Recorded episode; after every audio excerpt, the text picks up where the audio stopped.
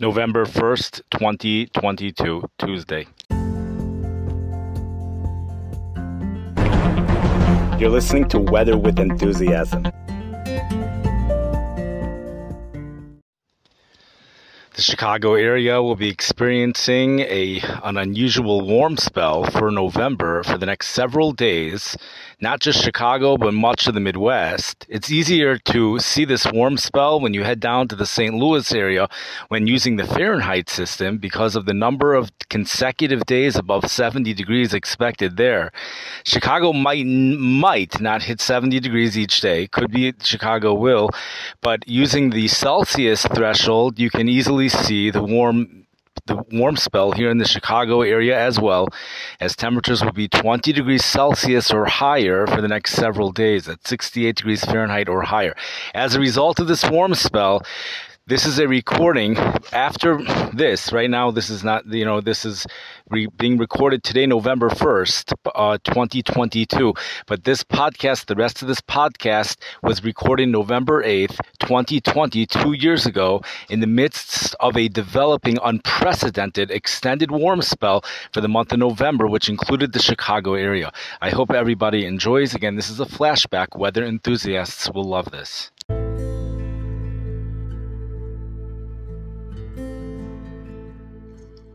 November 8th, 2020.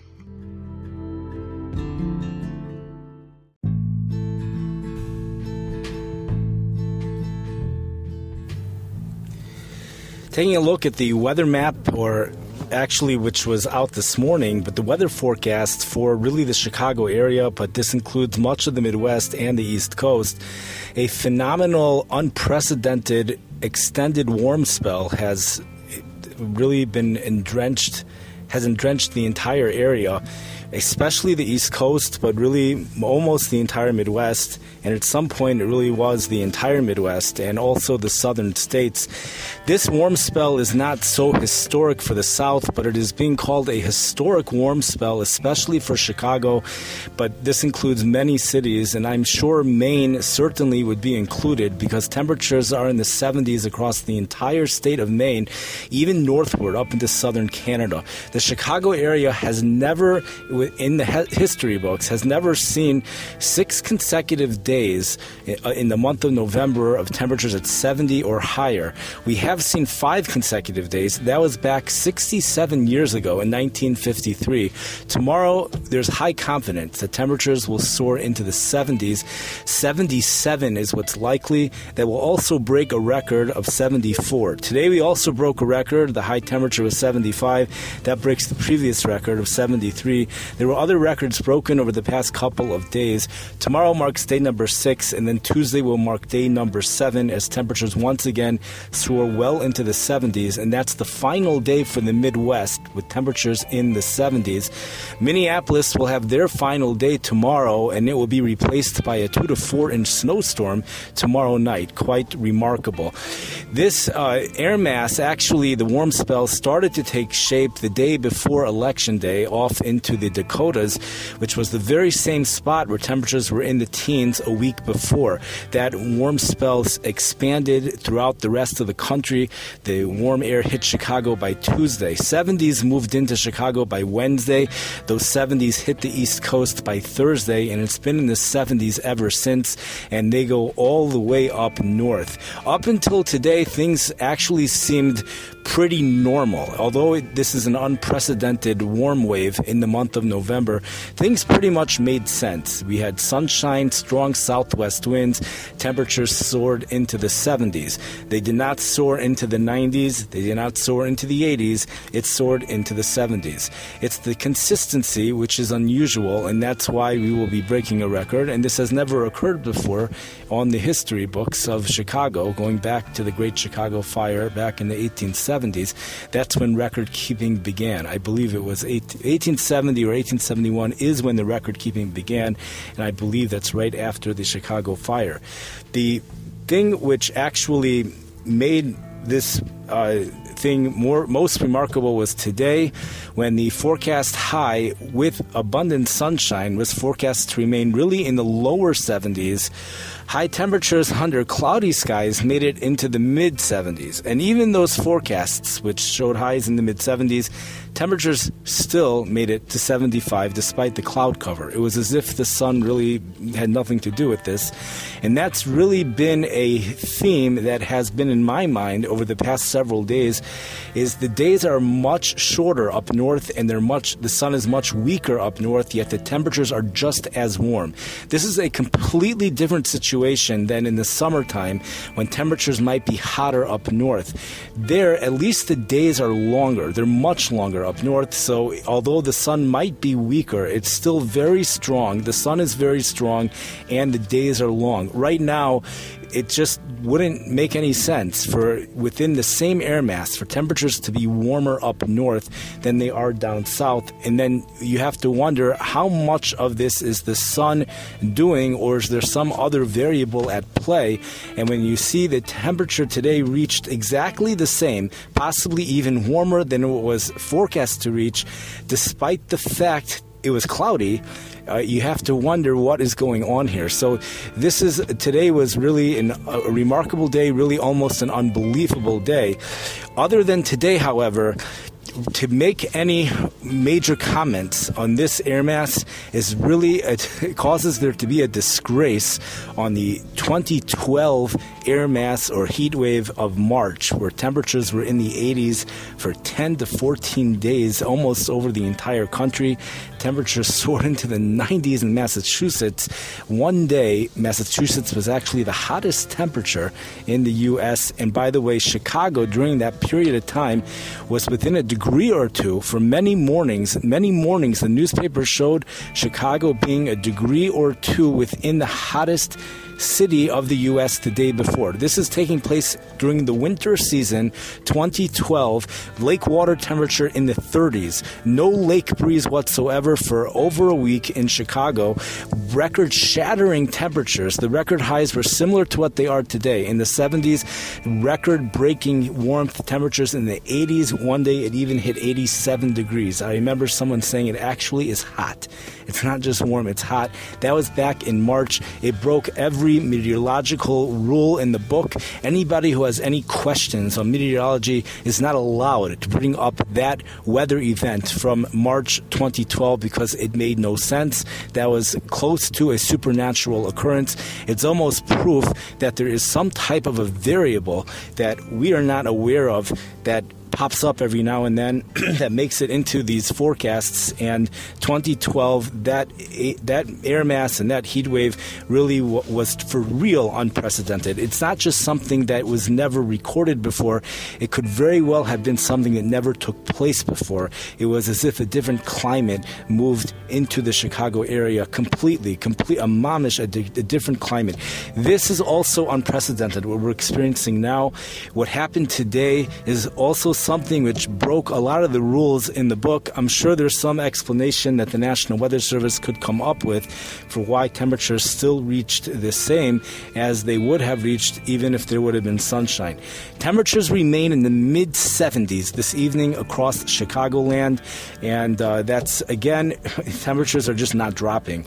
Overnight lows tonight in the 60s. That's in the 60s. Temperatures in the 60s tonight, a true rarity for the month of November to have an overnight low in the 60s. We're going to do that again tomorrow night. We're starting the winds. The winds are what's preventing temperatures from dropping, and we finally have a flow of moisture coming in off of the Gulf of Mexico. Finally, has made it into this air mass, and that's also going to prevent temperatures from dropping too far.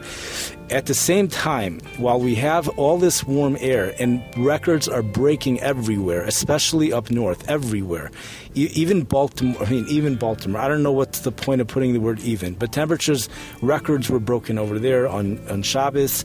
And really, Minneapolis, I haven't even checked, but obviously, when you have temperatures in the mid 70s in Minneapolis in the month of November, it's it's got to be if if it is not breaking records, then there's a question. I, there, then there must have been something supernatural that occurred in the past, and uh, I don't have an, an, explanation for that. It's got to be records are being broken. A potent storm will be developing Tuesday any area to the northwest of this storm track has has actually a good chance of heavy snow. This is This is really unbelievable. Those cities, these cities which have temperatures in the 70s now, Minneapolis, Minnesota, as we mentioned, two to four inches of snow. It's very likely that that's not the bullseye of this storm. I did not look at a weather map. I just looked at the forecast for Minneapolis. So I don't know if there are cities which will be getting more than that. Chicago will be on the warm side of this storm. The winds will be tremendous on Tuesday. The pressure gradient is just tremendous, and we're going to see wind gusts to about 45 miles per hour. There'll be a three to six hour window for precipitation on Tuesday, which could develop in Chicago, along with the possibility of a redeveloping precipitation later Tuesday evening. Other than that, it's going to be dry. Any showers that do develop have the potential to bring the wind gusts to 55 miles per hour. And if any storms should develop, those wind gusts could go even higher than that. The threshold for damaging winds is 58 miles per hour. So the, the ch- chances of seeing a severe thunderstorm is not out of the question. In fact, in southern Illinois, and in the St. Louis area, chances for tornadoes are possible, although they're low, but that possibility does exist. When we head out west, Arctic air, unseasonably cold air, is out west, record breaking cold over California. There's snow, which the roads are snow packed as you leave Los Angeles going up into the mountains. One to two inches of snow fell onto those streets. Some areas got up to three inches of snow. Today, along with the next two days, temperatures will be 10 degrees warmer here in Chicago than in Phoenix, Arizona, and t- they've dropped in Phoenix. You know, the intense intense desert heat on Friday, where we saw temperatures in the low to mid 90s. Death Valley, a high of 94 degrees. You know, Los Angeles was in the 90s on Thursday. That came to an abrupt end and has been replaced with Arctic air. On Friday, the coldest temperature in the U.S. was in New Mexico. Unbelievable. And this is November, the month of November. You know, the coldest temperatures have already switched. We matured out of that. This is summer stuff for the coldest temperatures to be occurring in the mountains of the southern states. This is this is stuff that doesn't happen in November. It happened in Friday in New Mexico. Coldest temperature was 15 degrees in Angel Fires, New Mexico. And by the way, a couple weeks ago, the coldest temperature was 29 below zero up in some city in Montana. So we are definitely in for several days we've had the coldest temperatures taking place in Maine and Minnesota. We did transfer over to a winter weather map, but then we went back to summertime, and uh, that's what's been happening here. It is 70s 70s. It's not 80s, but it is 70s and it's consistent and it's been taking over the entire eastern seaboard with the exception of a little pocket in the southeast where it's in the 60s and some areas right along the Great Lakes like Buffalo where temperatures are in the 60s. Areas well into the north of Minnesota have temperatures in the 50s, but it's still unseasoned, it's still well above normal even for those locations. Now, here is the big story of this potent storm that dropped out of the northwest Pacific moved into California and just headed on a perfect line northeast into the eh, right on the four cornered area of South Dakota, North Dakota, Montana, and Wyoming, and then heads directly northeast on a perfect line into southern Canada, exactly above the Minnesota and North Dakota border. Over 24 inches of snow has occurred in Montana because of this system. The wind gusts between 40 and 60 miles per hour are occurring. The snow is still falling. This is blizzard warnings all over the place. As of last night, I saw that Billings, Montana had a winter storm warning and forecast snow amounts of only two to five inches. I don't know if that's changed, but I would imagine the reason why there's a warning in effect, even though there's only two to five inches, is because of the 45 mile per hour wind gusts. That front is what's going to be pushing here on Tuesday. It's going to be warm here, thank God, on Tuesday, but those 45 mile per hour wind gusts will be here. Red flag fire warnings remain in effect for Denver, Colorado, and by the the way, a hurricane watch has been issued for Miami, Florida. Four to eight inches of rain will be falling, and by Tuesday morning, four to eight inches of rain over South Florida. We have tropical storm Eta that could easily form into a hurricane at any moment now, and it's going to be redeveloping over the Gulf of Mexico. A lot of that moisture is headed towards Baltimore, and they are the National Weather Service claims that they will probably not be seeing any flooding, but I don't know uh, why that should be.